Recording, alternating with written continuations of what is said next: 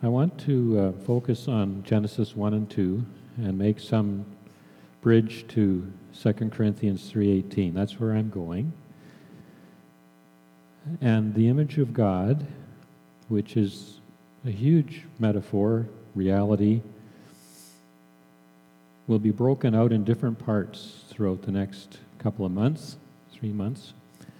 And uh, I want to focus on just one aspect of that, which is communion with God.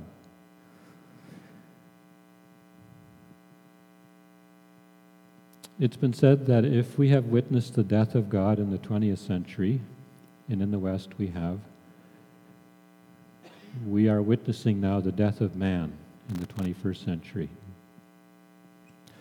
That's something that James Houston said recently. Having lived through most of the 20th century himself. Who am I? The question of our personal identity is something that each of us at some point, most of us at some point growing up, especially, uh, we ask this personal question. We wonder who we are. Are we who people say we are? Am I who my parents say I am? Personal question that's very, very important. It's also a cultural question and a cultural quest that. Uh, we, especially what I call the West, we're talking about our culture. This question of what is a human being or what is a woman, what is a man, is uh, really up for grabs. In terms, especially, I'm thinking of medical advances that are being made with. Uh, uh, gene editing, and so on. We will be seeing some very different things in the next 10, 20, 30 years. Different claims being made. But in the West, we have basically flattened what a human is down into something that we can parse out, analyze into different ingredients. But on the other side of this, in our culture, we are not satisfied with that, with a purely scientific view of what a human being is. The problem is, and the reality is, that with no God on the horizon, we are lost in the cosmos.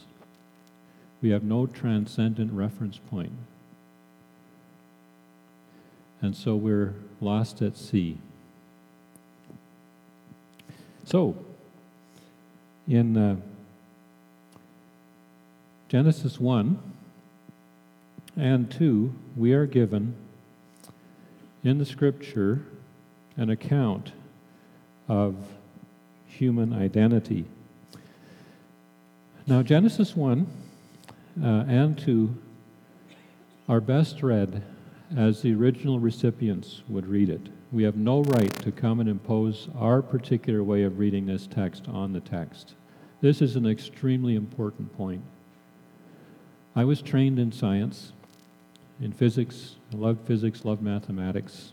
I learned to think in terms of proofs and equations uh, until, uh, and then graduated from that with a, a bachelor's degree. So I understand and love the scientific approach. But it doesn't cover everything. And uh, we have no right to impose our scientific reading upon Genesis 1 and 2. Why? Because we are distorting the text. So, how do we read it? We read it as best we can the way an ancient Near Eastern would read it. We know how to do this. Now, every person knows how to do this because every person has a smartphone. And you can do that now. It's not just for experts who study Hebrew and so on and Akkadian. So, this is temple language and king language. Every ancient Near Eastern person would see and know that this, Genesis 1 and 2, is a description of the king who is building his temple. And uh, so, the last thing a king does before the temple is dedicated in the ancient Near East is to put the image of the God in the temple. And that's exactly what happens here.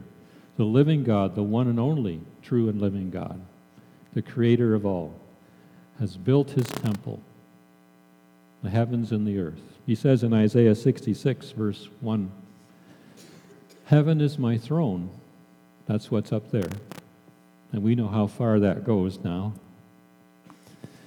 And earth is my footstool.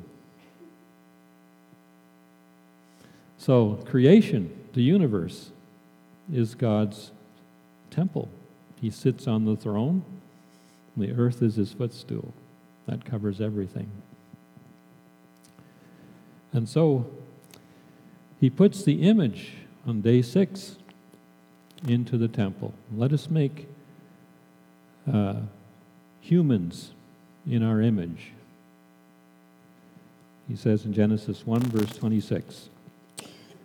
And so, as I turn there, you can scroll there.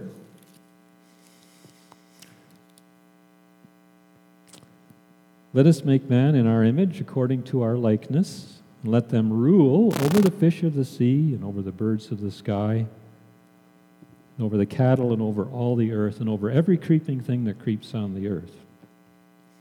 And that, that means over all creation.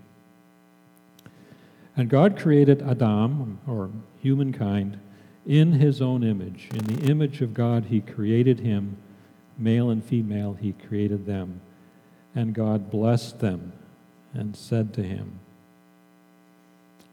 You can see the link to Psalm 24 that we sang. So, just a couple of things here. To be in the image of God primarily means to resemble God and to represent God. We resemble God in, in chapter 1 because we are given the same kind of task to do as God Himself did. In His image, we are to be fruitful, multiply, fill the earth, and care for it. the word subdue is a bad translation. It means to care, to care for the earth, to care for creation. Rule over the fish of the sea, etc. God is the king. He appoints us as regents under his rule to express the same kind of care. That's the second thing we represent God. So we resemble God in that we have, for example, uh, Psalm, um, one of the Psalms, I believe it's Psalm 115, says, um, He who made the ear, does he not hear? He who made the eye, does he not see? Uh, and we stand upright, and God is upright. We stand uh, so that we face, we face and look up. That distinguishes us. And so uh, in Genesis 2, just to finish this off, we have. Uh, another angle on creation. Chapter 1 is the cosmic angle, chapter 2 is the up close and personal angle. We need more than one angle, just as the same way we need more than one gospel. To see all there is about Christ, we have four gospels, two creation uh, angles here. He creates the man and puts him in a garden. And the garden is to be, he's there in order, verse 15 of chapter 2. Then Yahweh God took the man and put him, or the overtones there are, he's to be at rest there. into the Garden of Delight, or the Garden of Eden, to serve and to keep. To serve and to guard, actually. Those two verbs are the same verbs that are used of the Levitical priesthood later on in the same uh, book. The book, the one fivefold book we call the Torah or the Pentateuch. Numbers 3, verse 8, if you're interested, those same two verbs are used. So we have a priestly work. We are priests of creation. What is a priest? A priest is a bridge representing God to creation and creation to God. And so, priests dwell in the presence of God in the tabernacle, in the temple. And so, our place in the image of God is to be dwelling in sacred space in His creation in order to uh, dwell in His presence and also to care for and express God's love for creation. Now, others who are speaking in this series will bring out different aspects of different parts. I'm just trying to lay uh, a basic foundation here. But this is very important for human identity. Every person has been created to dwell in the love of God, to abide there, with God abiding with us, us abiding, living, dwelling at rest in the presence of God no matter how fast you're going through the day, you can still dwell inside in the presence of God. We can learn to do this. We have a lifetime to learn, whatever God gives us. Dwelling in the love of God means living, uh, receiving, freely receiving the love of God, and then freely giving the love of God because love is not static, it must express itself. So, uh, our human identity. That is our contribution to the cultural conversation that we must be involved in, in this country, whatever country we go to. This is our, uh, this is our uh,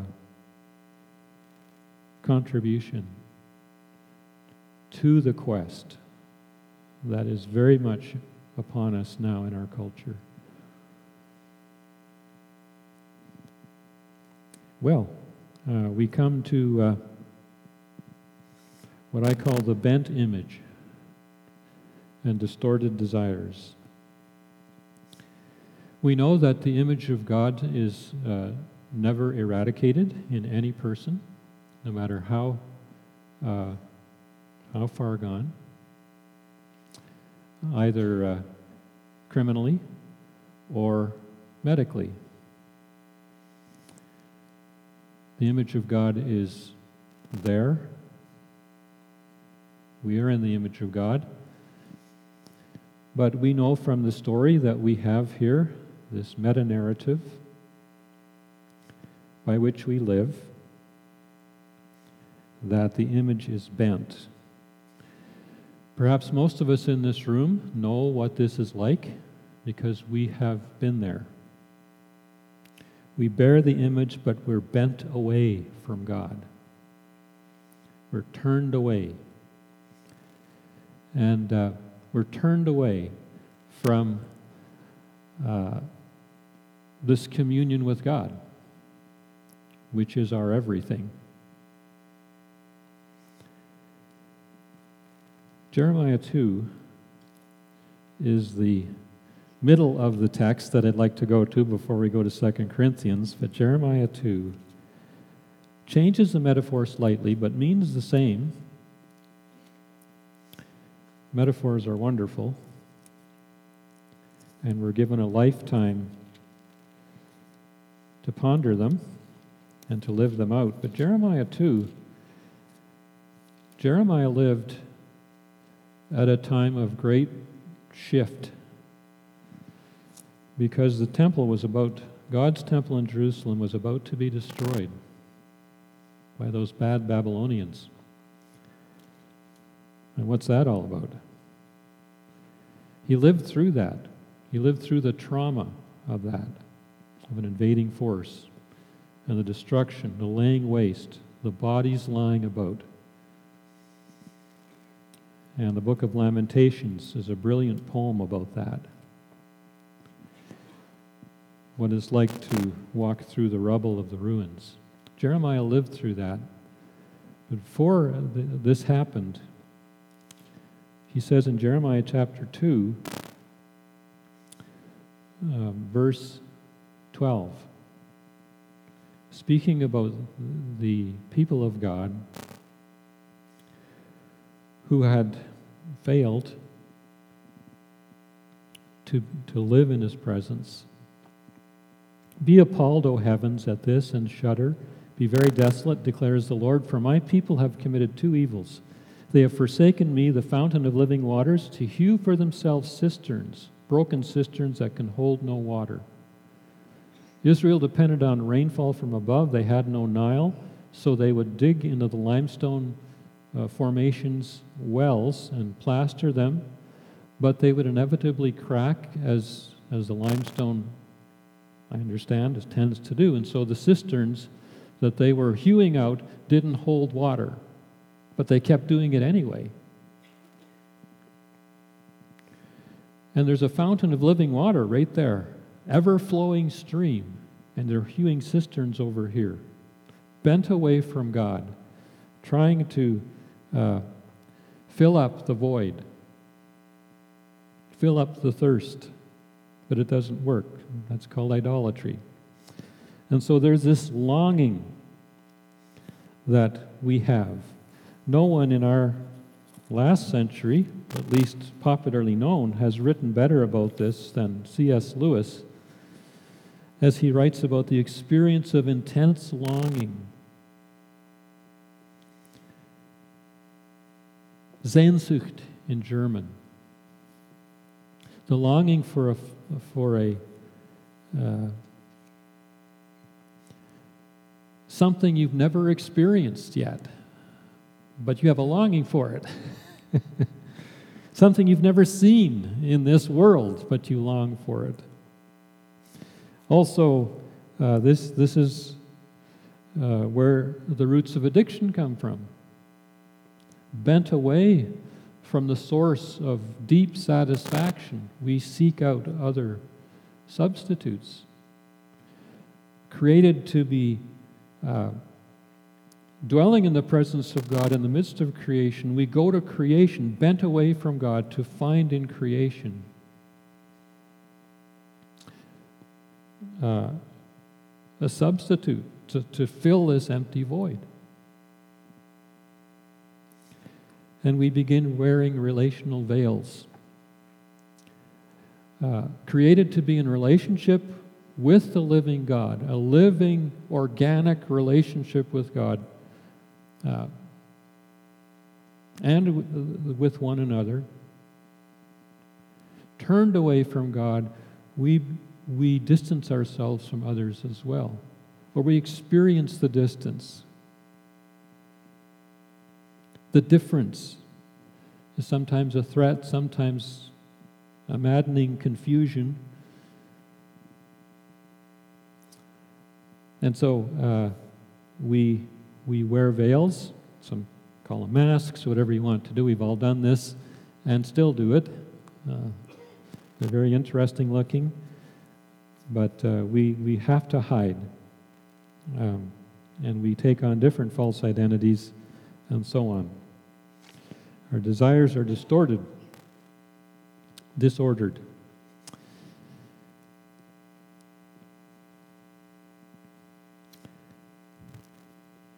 I want to come to this verse now. Uh, written to the Corinthians. 2 Corinthians 3:18, one of two letters, well actually four letters that Paul wrote to the Corinthians. We have two of them, two of them we don't. Uh, and the Corinthian culture is very much Western culture. It's very much Calgary, very much Vancouver, very much uh, upwardly mobile, uh, status seeking.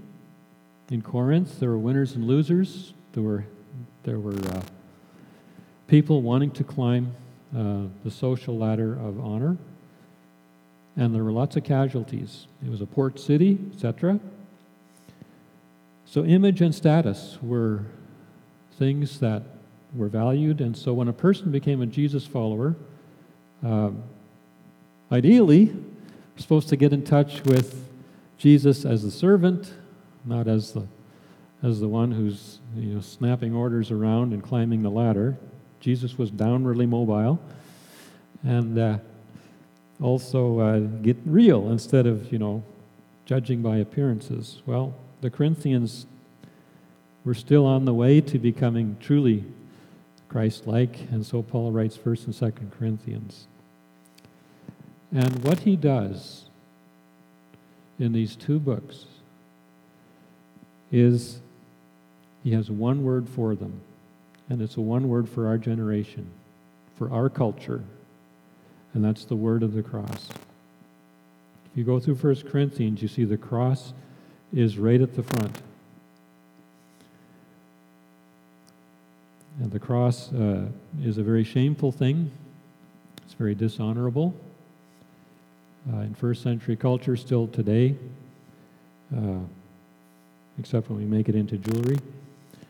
But the cross speaks of the condescension of Jesus. So I call this the unbending word of the cross.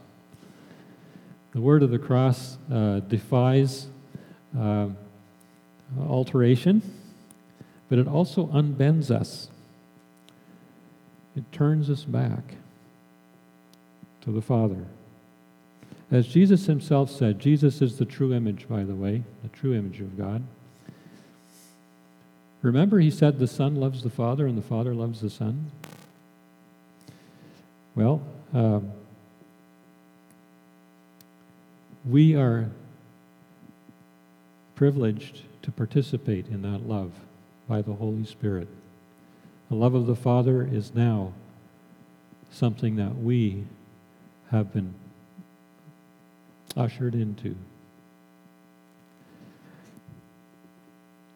And so we come then to the unveiled face, beholding. And uh, this verse, most of the verse here, I think it's the whole verse, but we all with unveiled face, beholding as in a mirror the glory of the Lord, are being changed into the same image from glory to glory, being transformed. What I want you to notice here is um, the third word, but we all. In the ancient Near East, there was only one person in any particular culture who was in the image of God, and that was the king over that city or over that culture. Only the king was in the image of God. All the rest of the subjects of the kingdom were slaves to the king because they were slaves to the God of the kingdom. In the ancient Near East, in every culture, human beings exist to meet the needs of the gods. Only in Genesis 1 is it said that every person is in the image of God. That was a radical, never before heard statement. Every person is in the image of God, not just the king. Notice in this verse, the context is Moses had an unveiled face when he went into the tent to see the Lord. Only Moses. But now, we all, with unveiled face,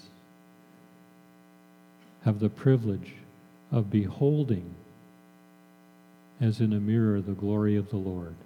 The Lord is Jesus. In the midst of uh, a life, all of us have a life. If we don't, we should get one.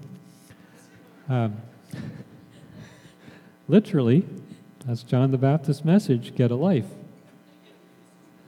The life that is in Jesus Christ.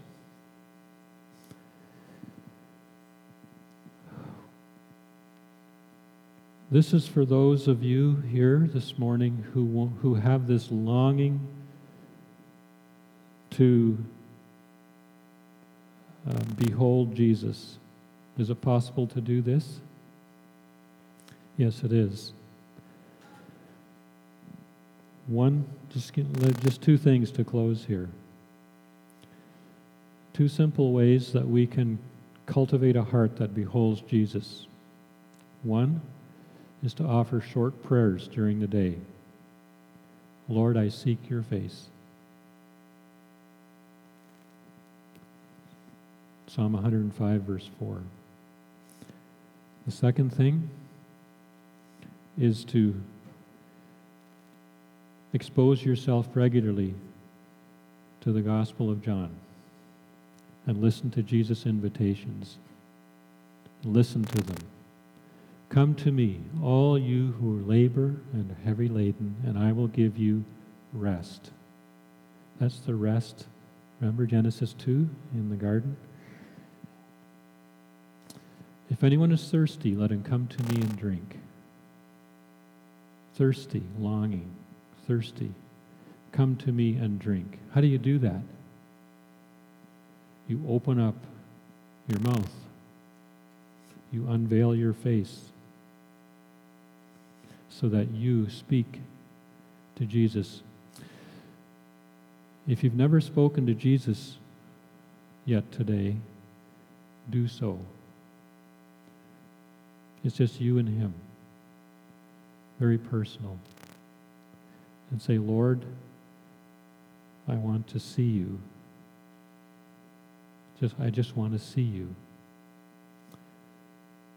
And take his word with you through the day. Take that one promise, memorize it, live with it for a week, a month, a year. Let's pray. Lord, you have said, I have loved you with an everlasting love. You are mine.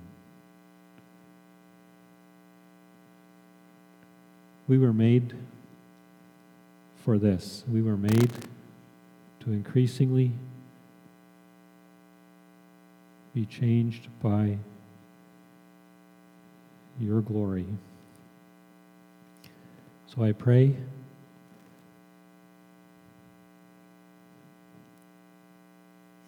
have your way in us.